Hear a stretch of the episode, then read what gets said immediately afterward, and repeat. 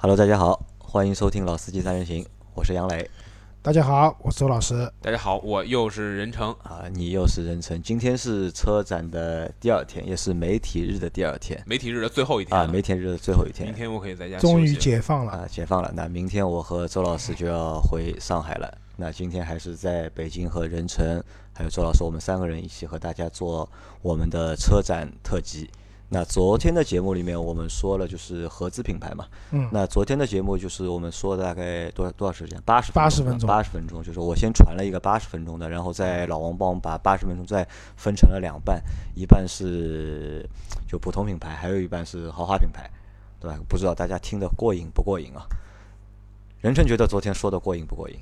呃，我觉得后来有点困，有点困，对吧？就是 因为到后面就是听众也听出来，他们说就是你们是不是很累啊？就有人给我评论嘛，说就是说我和任晨声音都比较轻，就周老师一个人还是很就说明白天看展的时候没认真嘛。我们看的很认真，我们都是因。为下午我睡了一觉，好吧，啊，因为你睡了一觉哈。那我们这一集啊，就是接着昨天那个，昨天我们说了就是合资品牌嘛，那今天我们来说一下，就是是在这次车展上面，我们几个人让我们几个人留下印象的，就是自主品牌的那些新车，好吧？啊，那我们是不是还是分成两部分？先说自主品牌的燃油车，或者说是可以可以啊，先说自主品牌的传统车企，然后我们单拿出一集来说，我特别我特别仔细看了的，我特别中意的那些新兴车企，就是所谓的 PPT 造车嘛。PPT 造车啊，对我们分两部分说，先讲自主品牌，老规矩，从上汽开始。啊，，上汽开始，为什么规矩是从上汽开始？因为我跟杨磊从上海来的呀，对，好吧啊。那来吧，啊，那上汽的话，第一个对吧？杨老师要讲的，啊，第一个我们先说上汽卖的最好的就是宝骏和五菱，对吧？这这两个是在上汽卖的最好的了。上汽通用五菱下面的宝骏品啊牌，宝骏品牌。那宝骏这次宝骏我看到了一辆，就是在之前网上看到过谍照的车，但没有网上也没有报过，好像是实车的照片。这是是一个全新车，对，这次我在车展上看到了，叫宝骏的三六零，三六零，三六零它相当于应该是一个宝骏三幺零这个平台上做的 MPV 吗？啊，对，呃，分回答正确了。对，轿车平台上的一辆 MPV，而且这辆车呢，就是可以说就是从外观上面，就是完全就是可以把它定位为一辆家用的 MPV。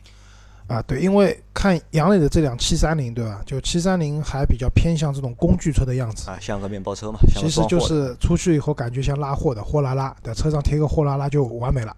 啊，对，啊，但是三六零这辆车呢，就是明显看得去是一款家用的，它是一款六座的车型。对，六座车型和之前出的就是和通用的别克的 G 幺 G 六和宋 MAX 他们那些六座的车，呃，宋 MAX 现在还是七座座对吧？但也有六座。啊，和 G 幺六是一样的，是六座嘛，是二加二加二的一个布局。其实我感觉好像现在突然二加二加二变得特别流行，这什么原因？呃，这个我来分析一下啊，看对不对啊？那首先，其实你买一辆车，普通的轿车有五个座位，其实大部分时候是够坐的，但偶尔可能就现在，比如说二胎的家庭啊，或者说就基本上不太会就是把自己的父母和自己的丈母娘、老丈人一起带出去的，对吧？这个他们说这是一种灾难，对吧？一般哦只只带一边的父母出去，那这个时候其实对于轿车来讲，其实就少了一个位置。啊、所以六座车其实大部分的用车场景下是够用的。而且其实是不是你后排少坐了一个座位之后，后排当你坐四个人的时候，这个舒适性往往是有提升的。啊对如果你哎变成独立座椅了嘛？对对你对对对，坐四个人的话，第二排座椅会非常舒服。哎那你也需要装载大行李的时候呢，第三排座椅放倒，你的行李的那个承载的能力也会很强。因为而且还有一个很重要的原因，六座车不用上，六年之内是不用上线啊检测的。所以现在六座车大行其道，我觉得主要是这样的原因。其实我觉着七座车多上检测线这个问题不大吧？因为你那之前我们算过一笔账嘛，嗯你买七座车和买五座车，你要多年检几次呢？好像就两次，在它的六年之内多两多年检是两次，好像问题不大吧？应该两个下午两个下午的时间还是可以拿得出来就。是可以不去，尽量心。心态上是是更麻烦啊、我觉得是这样，就是说六座车因为基本是够用的前提下，又可以不用上线检测，这是一个附加的选项，并不是说因为或上线所以才买这个车。或者说，其实能不能这么讲，就是，呃，第二排座椅坐三个人的情况是非常尴尬的。对的，啊，对，会非常挤。因为本身车身就小嘛，对吧？啊如果你在一个小的车身里面去放硬放七个座位的话，和放六个座位，那可以可以就是想象一下，六个座位的坐乘坐的一个舒适性肯定要优于七座车。对其，实我是这回没看到宝骏这台车，因为它好像是听说展台比较较靠里面，嗯对，我我我想我想问的就是，因为杨磊那辆宝骏七三零我也开过，我感觉首先就像刚才咱们说的，质感上，不管是从设计上，还是它的整个材料，包括它驾驶感，都给人强烈的感觉，这不是 MPV，这是微面啊，面包车，精装修，或者说连精装修都没有，就是一个呃拉了皮儿的微面。配置比较高的微面。哎，那宝骏的这个三六零情况是怎么样的？而且其实我很好奇的是，我不知道你有没有看它的第三排座椅，它能不能折平，能不能像一些像 GL 六啊，或者像一些捷德啊那些车一样把它折平？因为七三零是不行的，对，七三七三零只能像那个面包车一样，像微面一样往前翻嘛往，前翻一下。嗯，是这样，就是说第三排座椅能不能折平还真不知道，没有试。为什么昨天看但是 精神抖擞？但是啊没有好好看，但是它这个第三排座椅的空间空间要优于 GL 六，优于宋 MAX。对，优于我们现在看到的所有的就是小的就是 MPV。是因为尺寸更大吗？还是因为设计原因？我觉得尺寸上面没有明显的优势的，但是它在内部的空间的释放上面有它一定的独到之处，我觉得。啊，这个可能就是也是宝骏啊对这个东西的研究啊还是比较深啊，我觉得。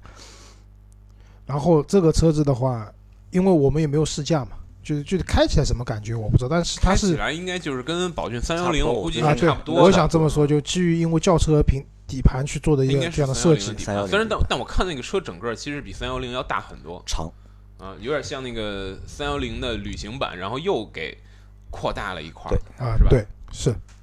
它整体尺寸要比就是宝骏七三零要小一点，也是一点五的，一点五，一点五 T，应该现在应该是配的是 DCT 的，应该是。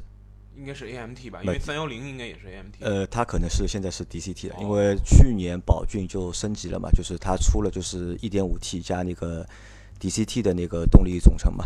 因为我之前那个是一点八加 AMT 吧，对吧？是一个非常让人难受的一个组合。能做到 A DCT 吗？其实也不是我要查一下？那看它价格呀，因为它可能我预估这个价格，这个车大概从五万多起到八万，最多了我估计。杨磊总是把价格预估的比较便宜，这个车肯定比三幺零贵是比较接近于真正的成交价的价格。啊，对的，官方价格我觉得肯定要比三幺零这个车要贵一万块钱至少比三幺零要贵一万，对吧？啊，对的，三幺零看起来还是个很小的车呀，三幺零其实不小，其实三幺零我觉得不算小，三呃，我我觉得尤其是你看那两厢版三幺零啊，蛮小的吧？啊对，好吧，不纠结这问题了，我们往下吧啊。那下下面讲一个任晨任晨比较熟悉的一辆车，就是荣威这次发布了它那个 X 八。啊，也不在是发布，是上市。啊，上市，在对对对，在车上公布了价格，公布了价格。是从十六万多一直到二十二万多，应该是。我我插一句，这个三幺零真的是五速手动挡加上呃六六档手动加上五档 AMT，啊五档 AMT 五档 AMT，啊，对的。如果说反正就是 AMT 的话呢预，售价格是六到八万，就三六零对吧？你现在看到的，预售价格六到八万，啊，所以我就说杨磊预估会便宜一万块钱嘛。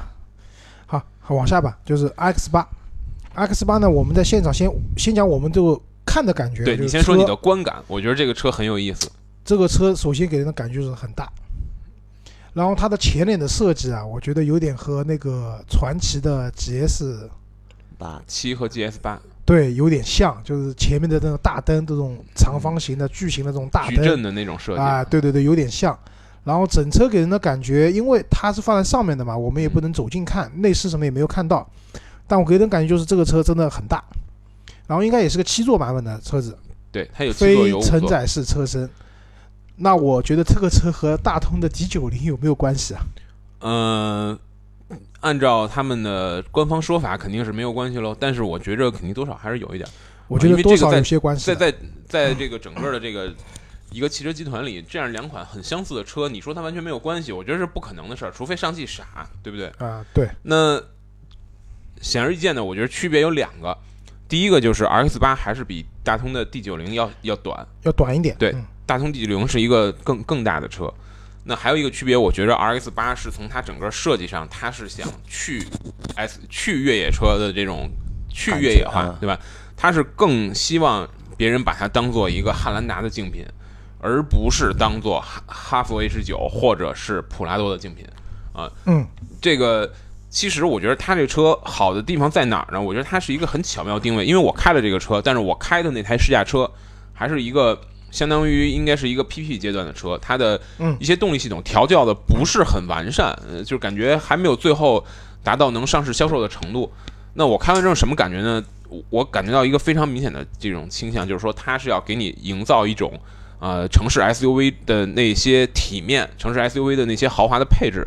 就是它首先设计水平很高，我觉得上汽荣威、上汽名爵是对吧？昨天咱们还说了，代表了中国自主品牌最先进生产力啊，一汽跟北汽是代表中国党的生产力，啊，所以我觉得它设计水平真的很高，然后它的整个这种家族化的这种元素也形成了，它整个的完成度也也是非常过关的。比起你如果拿颜值来比的话，你比长城哈弗 H 九，你就觉得要真是好看的太多了。了。你甚至比长安的新的这个 CS 九五、CS 七五，我觉得它的颜值也是很高的。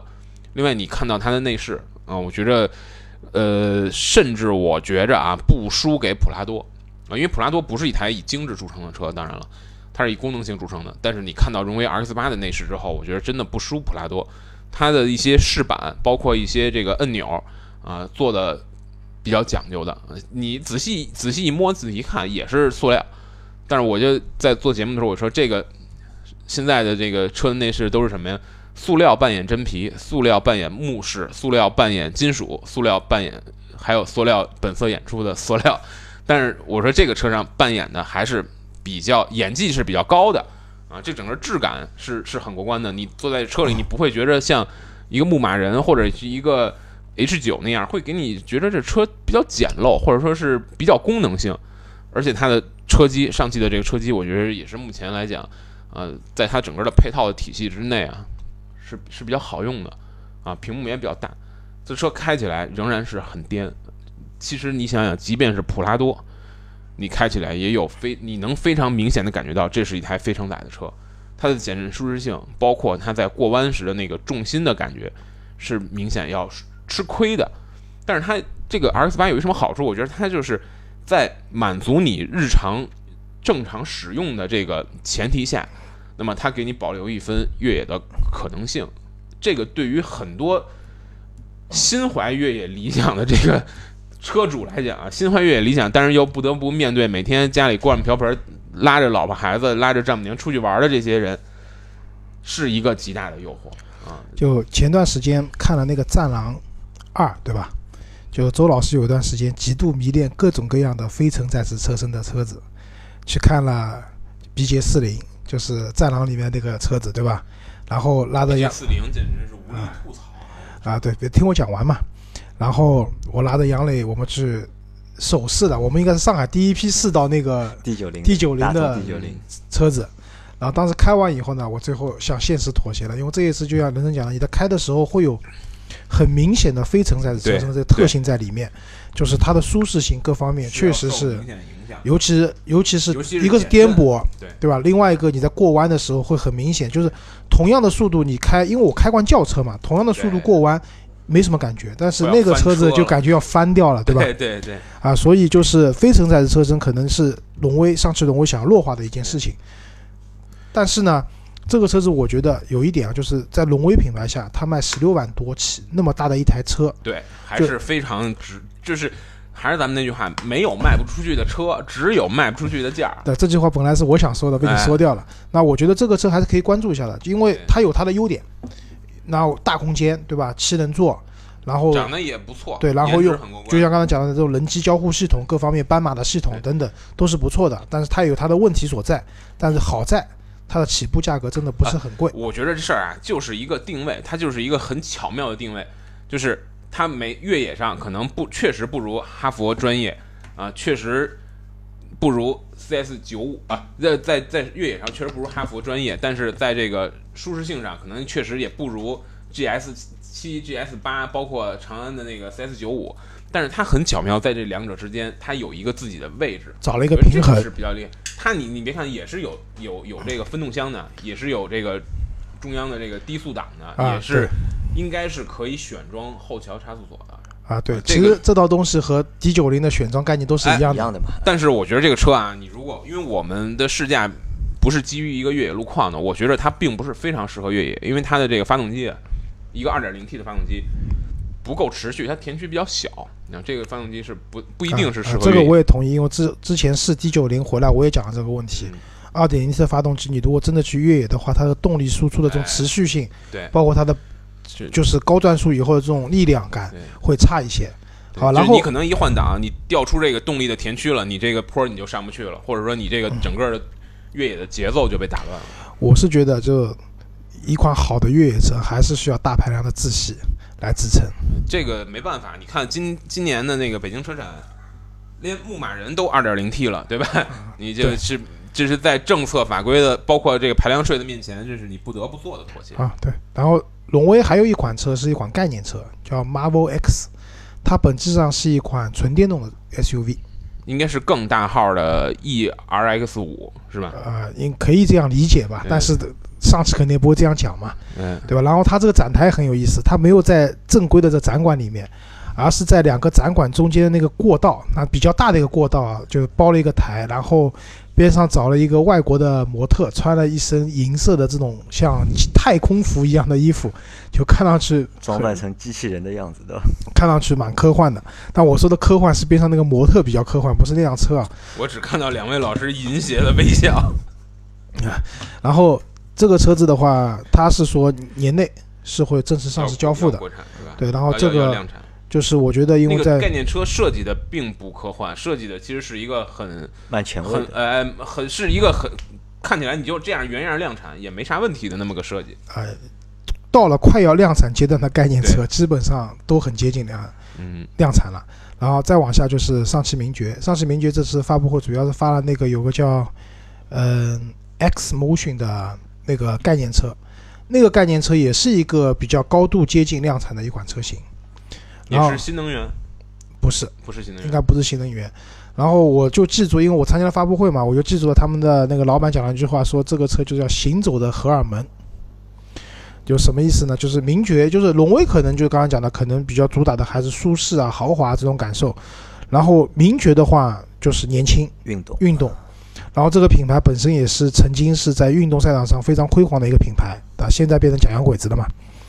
那这款车型的话，我觉得就是其实不光这一款，包括之前我去参加那个呃名爵六的那个插电混动的车子的上市会啊，这些东西，其实你可以看到名爵车的整体的一个造型设计，呃，我觉得现在来讲也是代表了自主品牌一个比较高的水平了。绝对是最最高水平，对吧？就是给人的感觉已经脱离了一些低级趣味了。然后当然也能看到一些模仿的痕迹在里面啊，啊，但总体来说，车子的整体的外观的观感，包括它的内饰，就是它的人机交互系统各方面是有一个非常好的提升的。那这个车子的话，那我觉得如果说按照他们讲法，现在这款车的概念车的，它的设计师也介绍了，这个车用了很多就是那种光影的效果去代替了车身的腰线，用光影的变化来让你在不同的角度可以看到那个车是不同的样子。对，那我觉得如果说最后落到量产车上，如果能做到这些的话，那也算我们自主品牌出了一款在设计上是比较呃有领先理念的车子。其实荣威和名爵的设计设计在现在这一代，就是在咱们自己的这个自主的设计接过来之后的这一代，我觉着它其实是更倾向于做一个不求有功但求无过的设计。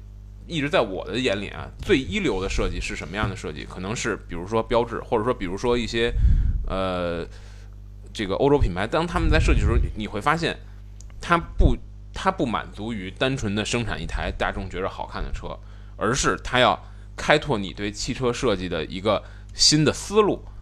你你想想，咱们现在很多这个车厂用的，包括这种呃嵌入到车内的这种设计，其实都是从雪铁龙、从标致他们最先开发出来的。名爵上一代车，荣威五五零，包括名爵六，如果我没记错的话，那个原始设计是博通做的，它是怎么讲？你可能觉得它并不一定百分之百的好看，但是你看到这车之后，你会觉得它设计上是有很强烈的自己的风格，并且它是要立立派的。我觉得就是它是有自己的东西的，有原创的。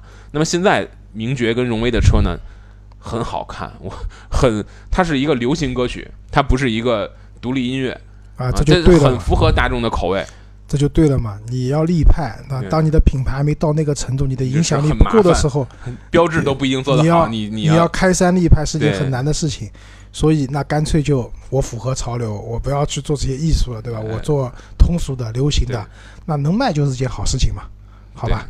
好，上期讲完了，好，上期讲完了，下面讲哪个？北汽那么我们像那现在我们在北京嘛，北汽有没有新的车出来？北汽这次是，呃，我觉得大家先讲一看热闹的车。啊，这个所有的看了车展的这个图片以及报道的人都应该对这个车印象非常深刻，就是北汽 BJ 八零六乘六。六乘六啊，对的，不知道两位看没看？要看爬上去的那辆车，对吧？那辆车杨磊上去要有楼梯的，那 就是很大，然后很高，嗯，六个轮子，你发现那车有一个很有特点的东西吗？它在这个加油口的后面，它有一个插电的口，因为它并不是一台真的六乘六，它是前面是一个四驱的正常的 BJ 八零，后面两个是靠轮边电机，对，后面两个是轮边电机啊，我觉得这个在结构上是是有有有有创意啊，有创意的。啊，相对来说要比奔驰的那个六乘六，它这个结构要简单一点。对，因为其实电动车的出现，它会最大程度上的简化了是什么呢？其实简化了是四驱系统，对吧？因为你所有的电机的这种控制是可以随意进行的。你想想，Quattro 为了去分配那个动力，它用了多么复杂的一个齿轮啮合在一起的那个结构。如果你看第一代那个 Quattro 的那个齿轮，你觉得这简直就是一个工业艺术品，你把它直接做成一雕塑，就是一个你摆在桌子上没问题的这这么个玩意儿。对，但是轮边电机对吧？左 边装一个，右边装一个，结你想怎么转就怎么转，对吧你？反着转像坦克一样都可以啊，。这是好事情嘛，对吧？以前你要那么复杂的技术，不是所有厂家都做得出来，哎，对吧？但是现在就相对来说简单了嘛，对啊这是好事情。但我有个问题啊，就是北汽出这辆车啊，意义何在？呃，意义就是要养活一帮给他们做概念车的人。这个应该也是阿尔特给他们做的，哎也是外包的吧外包的对。啊，对，因为在车展之前啊，就北汽出了一个叫 BJ 四零 Plus，对，就当时我就跟杨磊讲，这个车子看上去很像，就内饰风格各方面特别像奔驰的 G。呃，精装修版的 BJ 四零啊啊，BJ 四零也是一个我开过的车，因为我的大学，我的大学是学我是学计算机的嘛，但是我的大学跟一个工科的学校合并了，合并了之后呢，就有汽车系，我跟汽车系的很多人很熟，那他们毕业之后，其中相当一部分就进了北汽，嗯。啊，其中就有负责 BJ 四零这个项目的参与的这个这个同学，我记得几年之前我刚开过 BJ 四零去做测试，测完之后我就问这个哥们儿，我说你们家这车自己开过吗？就拿出来卖，我你不知道这东西是有问题吗？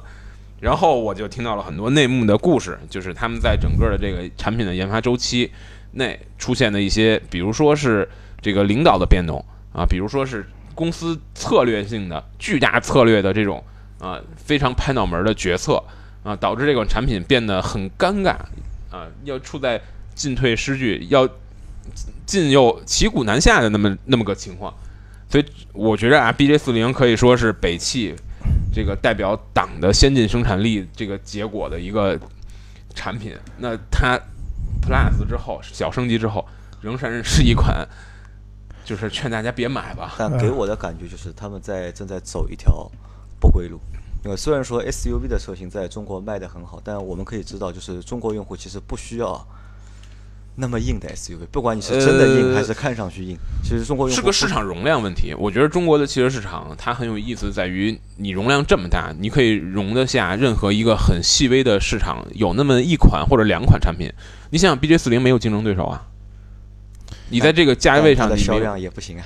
对，它毕竟是一个小众市场，那么，呃，就是一个它自己产品定位的，对吧？那你就这么想，北汽如果出一台正正常常的紧凑型 SUV，销量就一定行吗？那肯定的，我觉得。我觉得真不一定。那这个是肯定的。以北汽的这个生产水平，我觉得真不一定，搞不搞得出来两说，搞出来能不能卖得好，那还是个很大的问号。按照人成的讲法，就 BJ 四零这个车最终造出来上市的，已经是个奇迹了。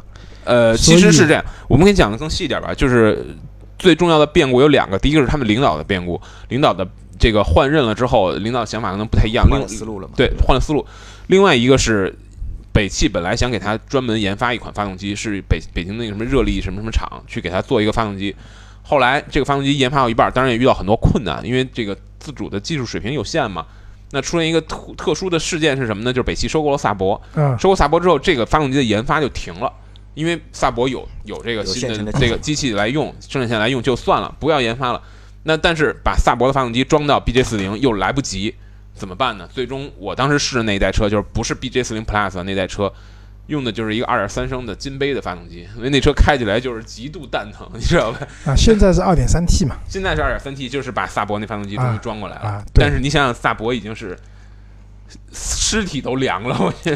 萨博是把涡轮迟滞包装成驾驶乐趣的一家企业。啊，好吧，那反正我觉得是这样，就是说这些车，那我我要吐槽一件事情啊，就是战狼里面有很多其实爱国的元素，对吧？茅台酒。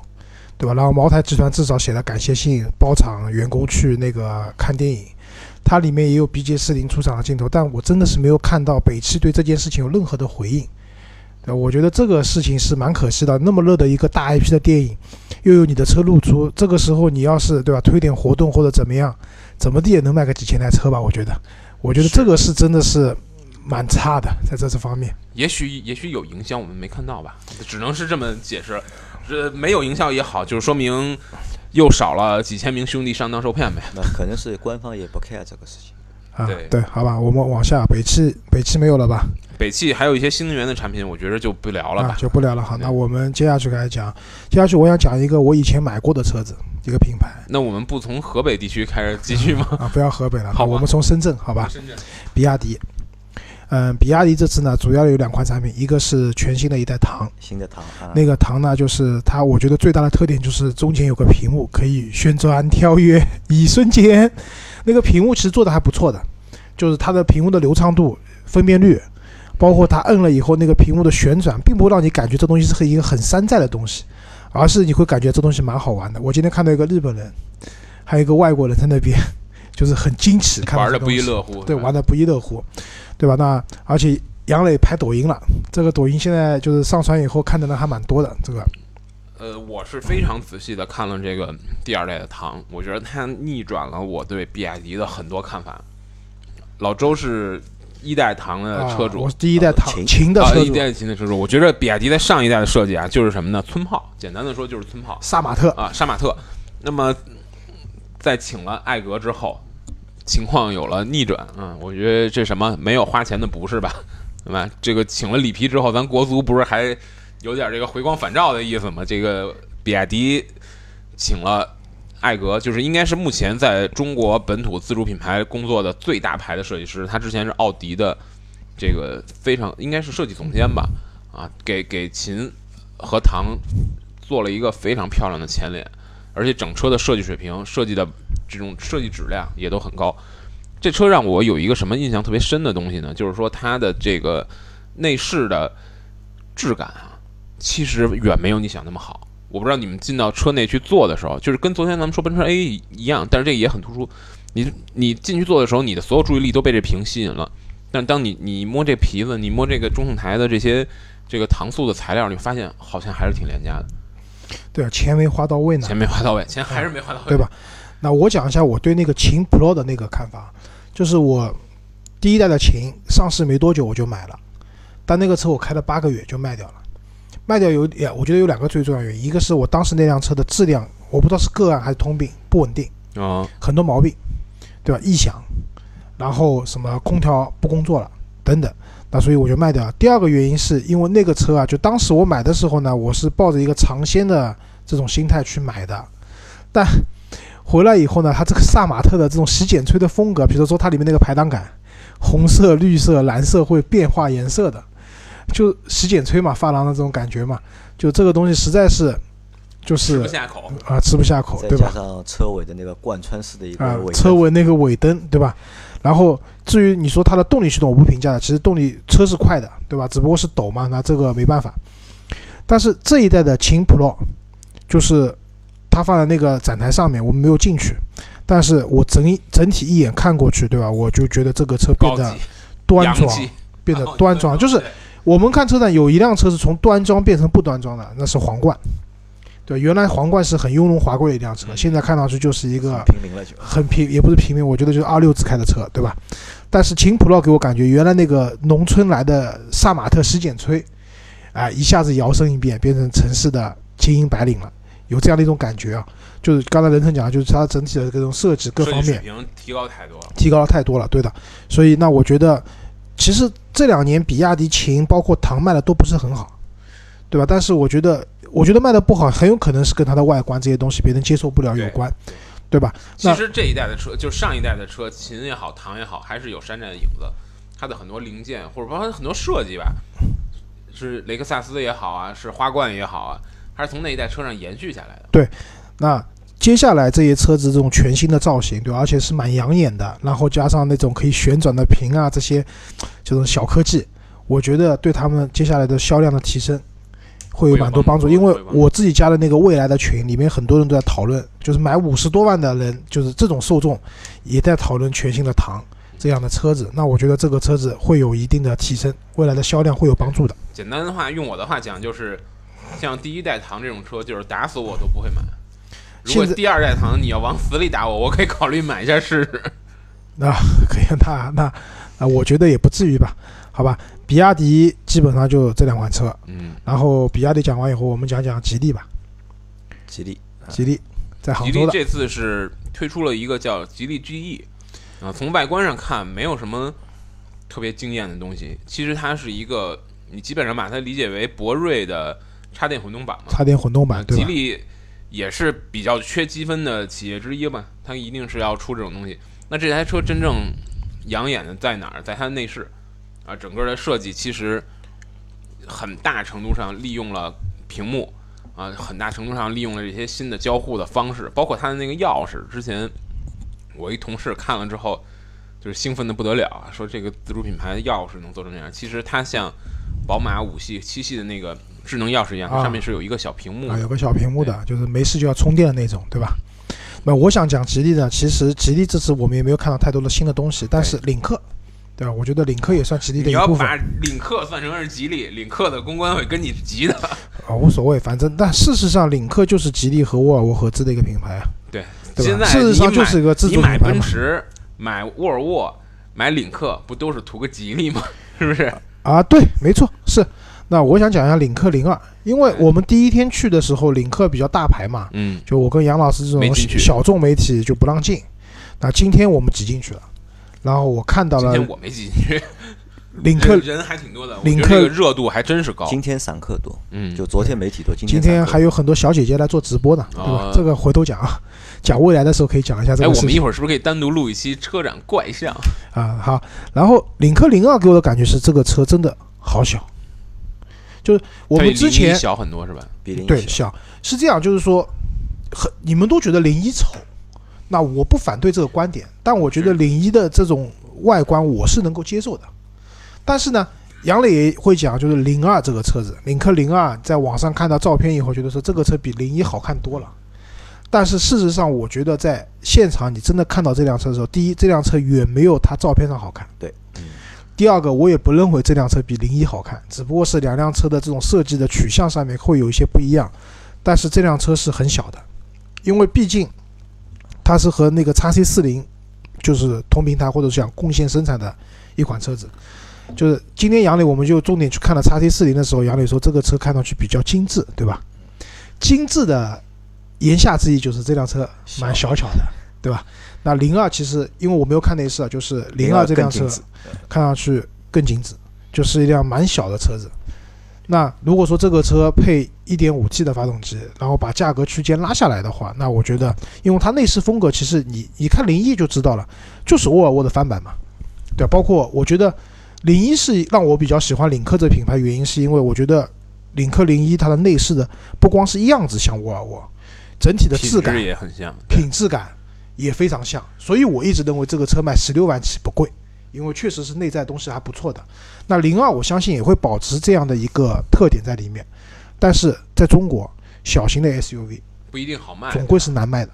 呃，这个是我觉得领克让我最喜欢的是什么呢？就是它是那种像刚才我们说的，他想在设计上有自己的东西的，想立派的对吧想立派的这个牌子。啊，对你，看它采用这种这种上下分体的这种前脸的设计，这都是我我最简单的说法就是说，之前没有任何一个采用这种设计的车卖的很好，对吧？这个雪铁龙用过，吉普也用过，很快就都换掉了啊！就我觉得这是很大胆的设计，是有这种魄力的。这个让虽然我也觉得领克零一看起来过于怪异了一点儿，对啊我承认是比较怪，但这个怪我能接受的。我也能接受。其实这个车就不用把我往死里打，我也可以考虑买一辆。领克零二，我觉着它给我，它是或多或少让我有一点点有这个购买欲的车型啊、呃因为我之前说过，为什么很多自主品牌的车让我没购买欲呢？就是首先长得不好看，第二就是它它不是针对我的需求的。因为大家发现，其实越到这几这一两年啊，整个汽车市场的这个需求的细分就越来越明确，就是之前没有人会给你细分运动型 SUV，对吧？啊，对，现在越来越多的运动型 SUV，我们今天在三菱也出了运动型 SUV，就是欧蓝德的一个相当于六倍版，呃，嗯领克也有运动型的 SUV。我觉得这个是市场细分，大家需求的不断的细分之后的一个必然结果。那我为什么能感觉到这车让我有购买欲呢？就是因为我就是这个对空间极不敏感，然后又希望车看起来好看、看起来动感的这种这种这种人群。那说到底，这种人群一定是少的，不光是领克这小卖不动，宝马叉三肯定也比叉四卖的多的多得多。不管在世界上任何一个角落，都是这都是这个结果，对吧？叉一肯定比叉二卖的多，就就是这就是这道理嘛。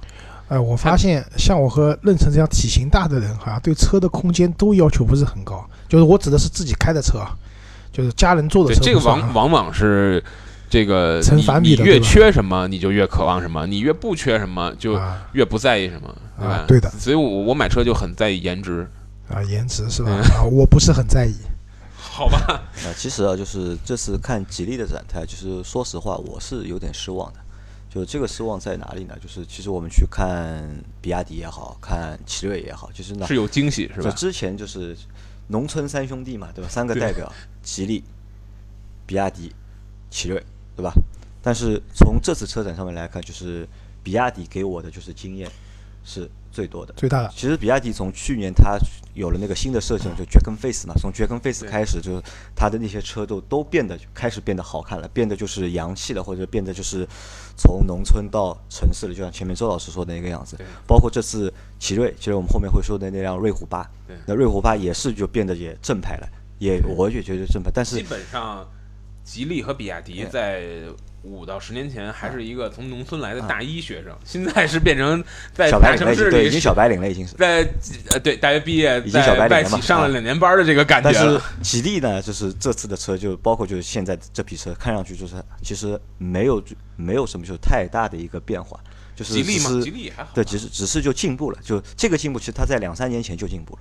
对但是从去年到今年来看的话，就是没有什么没有那么大的跳跃是吧？对，太大的变化，其包括就是我们可以看，就是之前吉利有两款车是他们是自己是寄予厚望的嘛，一辆是博越，一辆是博瑞。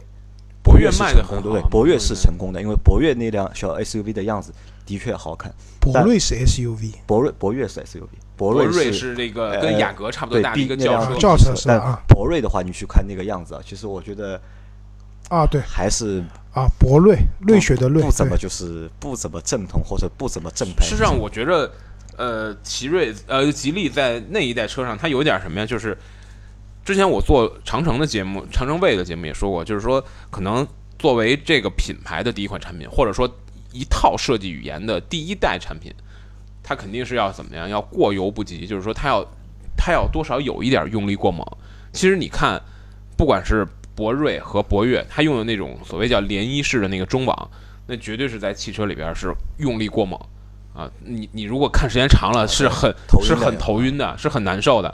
但是为什么它要这样设计？我觉着不是说啊、故意的这个去做的太炫，或者故意的怎么样，而是说要在第一代的设计中让你足够颠覆，给你留下要有足够深要。有一个足够高的一个识当别度。对，当当它的这个设计慢慢奠定了之后，那它会回归于理性，回归于呃一种常规的审美，或者说是经典审美。那目前我们看这个新的叫博这个 GE 啊，好像还没有完成这种回归，对，但是已经在已经在往回走了。我觉得已经在往我回走了。是觉得吉利相比比亚迪和那个奇瑞，它是开始的更早的，对，就是这种品牌的而且提升。内功也更深厚。对，为什么这么讲？就是蛮多年以前了，已经就是那个时候那辆叫做叫博博瑞对吧？博瑞这个车在上市以前的那个就是产品预热，包括就是市场宣传，我是有参与一部分的。呃，他当时就很明确的讲，我这些车是要对标雷克萨斯的，对吧？当然我们也只能当个笑话去听了。哎，但是至少证明就是说，他们在这一代博字辈的这一代车型上面，他们已经有开始要有已经意识到要把自己的这个品牌形象往上提升了。我希望我的车可以卖到二十万了，而不是当然二十万是一个奢望理，想的理那至少十五万可以卖了，对吧？他想对标的那雷克萨斯是不是用比亚迪改的呀？是用比亚迪换标的吧？啊，没有，这所以就是但是至少内部分享的时候，他们工程师这样讲的嘛。他说不管是 NVH 啊，哎，包括我的动力啊，对他那个博博瑞那个车还有有三点五排量车，对有对比较的版对对，吧？那它是针对一些是可能政府的一些官员啊，就是说可能不太高、太不太好，开在那个车有一度太高调，对吧？在有一度那个吉利的博瑞卖的相当好，我记得当时我去四 S 店提试驾车，4 S 店 4S 店的那个销售的黑板上，我看到基本上那个店就指着卖这车了，因为它是一个大概跟它的你拿它说是中型车，它会比较小，大概跟马自达六那个尺寸大差不大差不差吧，就是中型车中比较小的，但是它的价格是一个紧凑型车的价格。对，呃，确实很有诱惑力，因为那车在它刚出来的时候，确实是号称叫什么最美中国车嘛，还是大美中国车，就是就是给人留下了很深的印象。这个车就是出来的时候高开了一段时间，之后就低走了。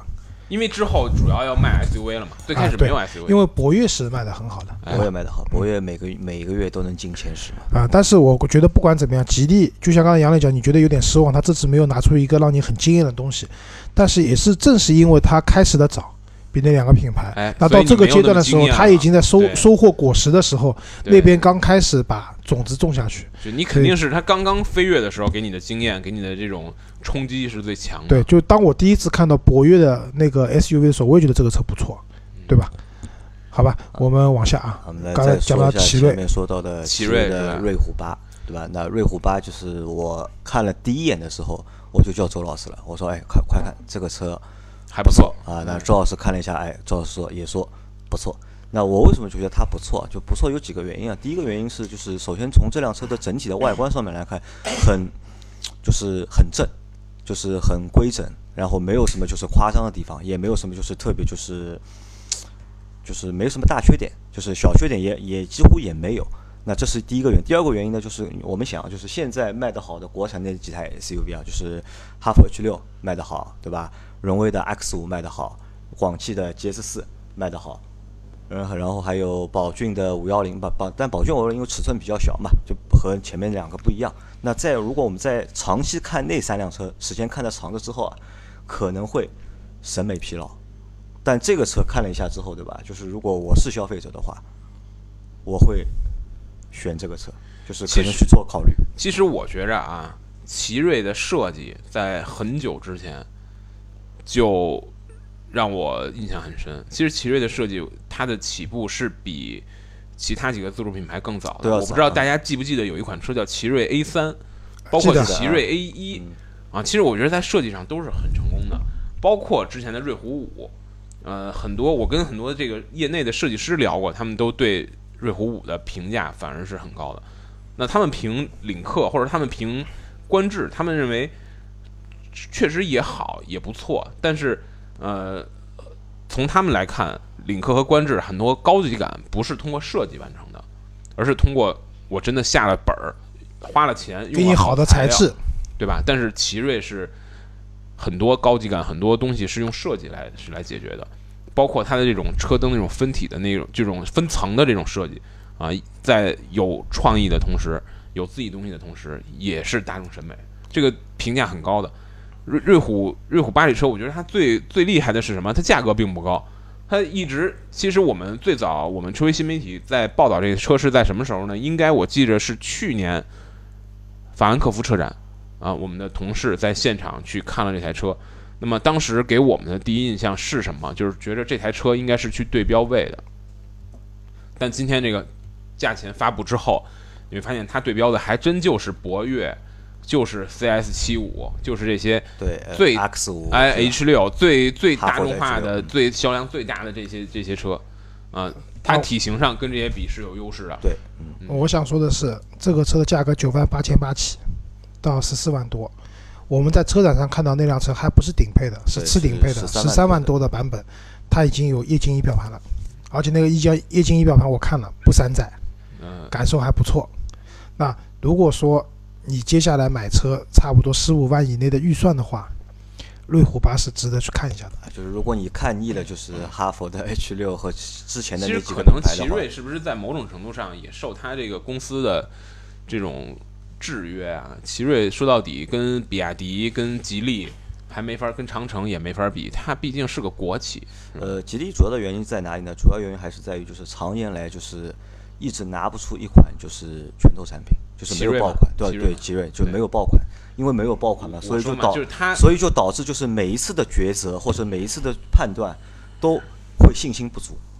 他是没有，他是没有国企的命，又有国企的病，你知道吧？他他是没有上汽，没有没有北汽那些国企的那种那种那种命硬啊，那种那种没有那么哎那么厚的底气但是呢，在在行驶的过程当中又受到各种的。制约了，对。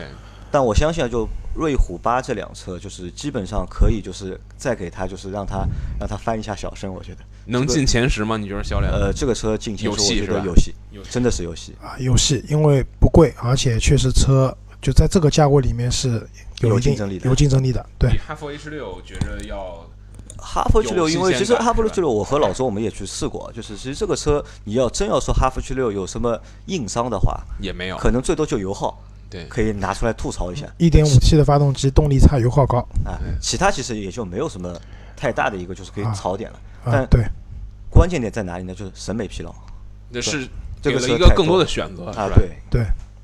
然后来说一下那个吧，也说一下哈佛吧。哈佛也出了一个新车嘛，哈佛是在这次北京车展，应该我觉得动作挺大的，他发布了们 F 系列，对他们发布了一个全新的系列，叫 F 系列。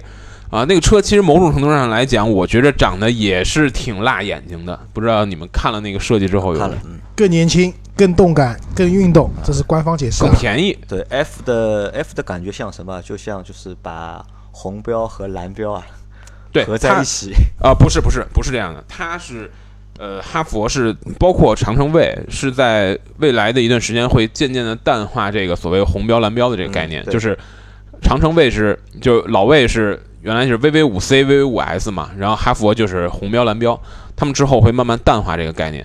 那在哈佛的体系之下，蓝标的位置就是用这个 F 系列来代替。你看那个车标，它就是蓝色的，啊，它定位会比这个 H H 六呀稍微低一点儿，它会更便宜，定位是一个入门型的 SUV。我看了那个 F 五那个车，它外观其实是往往 VV 五的方向去靠的，它包括整个车车腰线的这种事态，包括整个车的这种比例，它是向 VV 五去靠的，但是它内饰是有点像什么呢？有点是用的不是 H 六的内饰，用的是 H 四的内饰啊，整个这些东西相当于把成本降下来了。我觉着还是一款。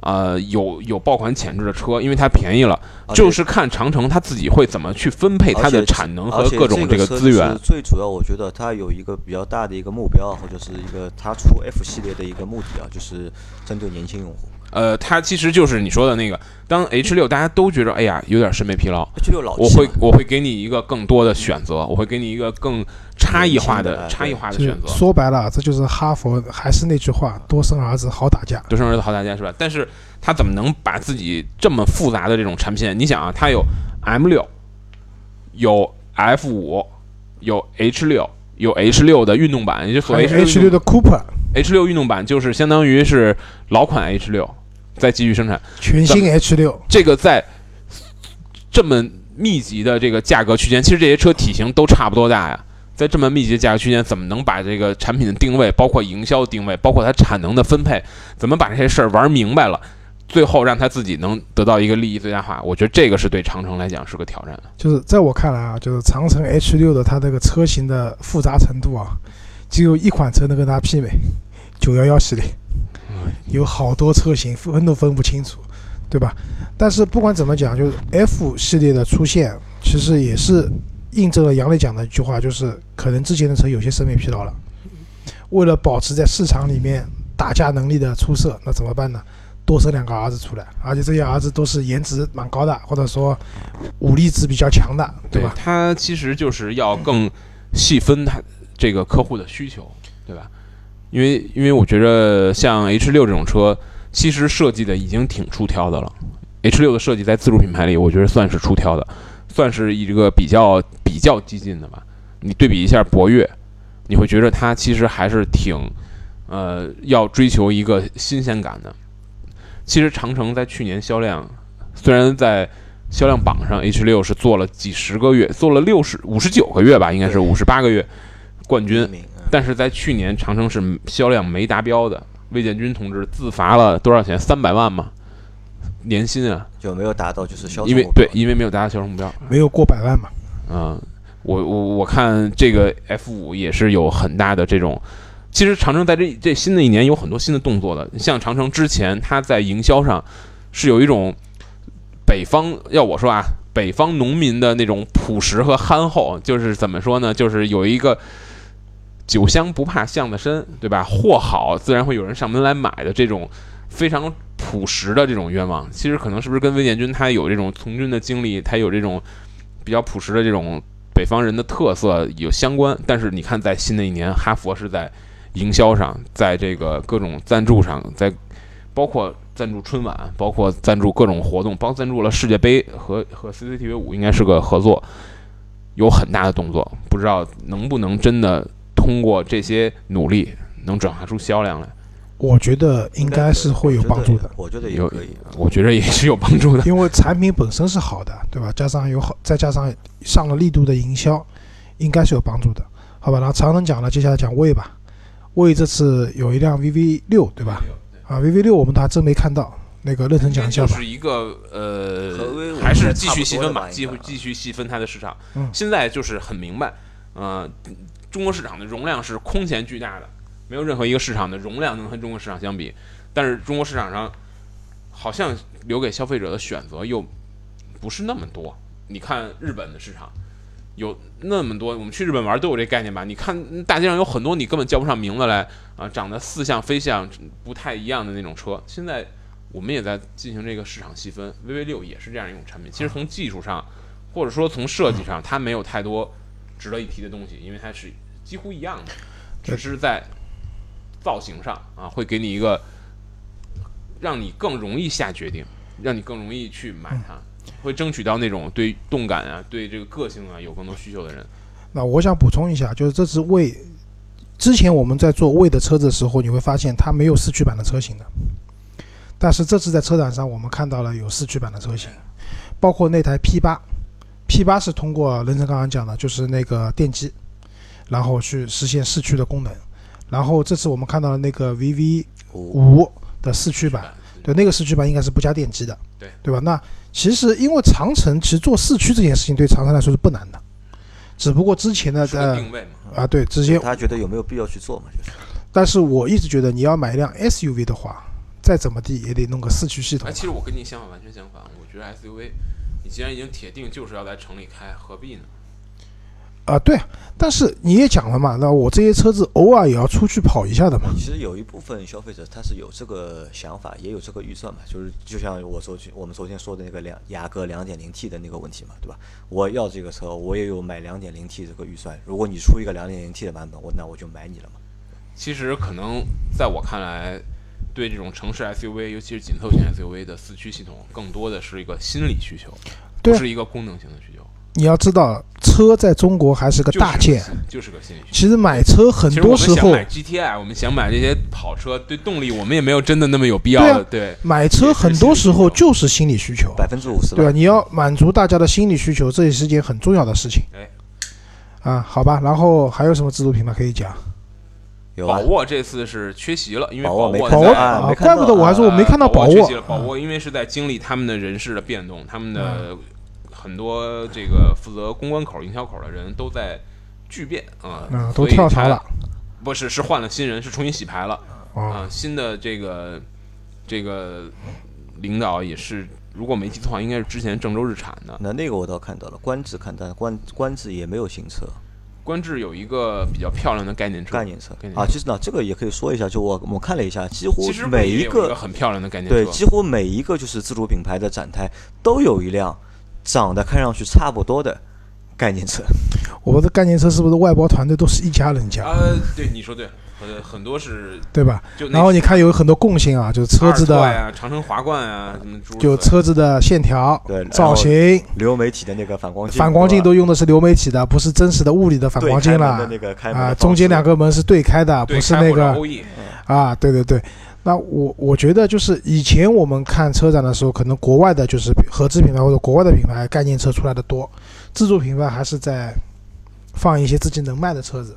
但现在反而你看国外的车子，他们其实概念车没有以前那么多了，我觉得不。不不是这样的，我觉得，呃，怎么讲呢？现在一流的汽车品牌，他们对概念车已经非常非常谨慎了，可以这么说吗？他们对概念车已经非常非常谨慎了，就是他们的概念车真的是概念车，是真的要去预示他们的，或者说是要预预告他们的，对，这哦个车就不不一定要造出来，但它一定是要有能应用上面的东西，对吧？对能要预示它的设计风格，或者说我这台车是要奠定设计风格的，或者说我是要就试一下这个设计风格的反馈的，对吧？呃，我们也之前也见也也讲过嘛，宾利的那个本泰感，它的概念车出来之后，被人骂到整个的设计团队都被裁啊，就是它是要试水的，是有很明确的目的。那现在我们看到很多自主品牌，魏也好啊，广汽也好，他们在车展上发的概念车，我觉得是没有那么严肃的，没有那么严肃的。就是我觉得他们它更多的为了发一辆概念车哎，而去发一辆概念车。就打个比方讲，宝马的 i 叉三，其实就像昨天任成讲的，预示的宝马未来的电动车它的双生格栅该怎么去做，对对吧？我个人觉得蛮好看的，对，对吧？那这个是，所以这是汽车发展到一定阶段啊，就是。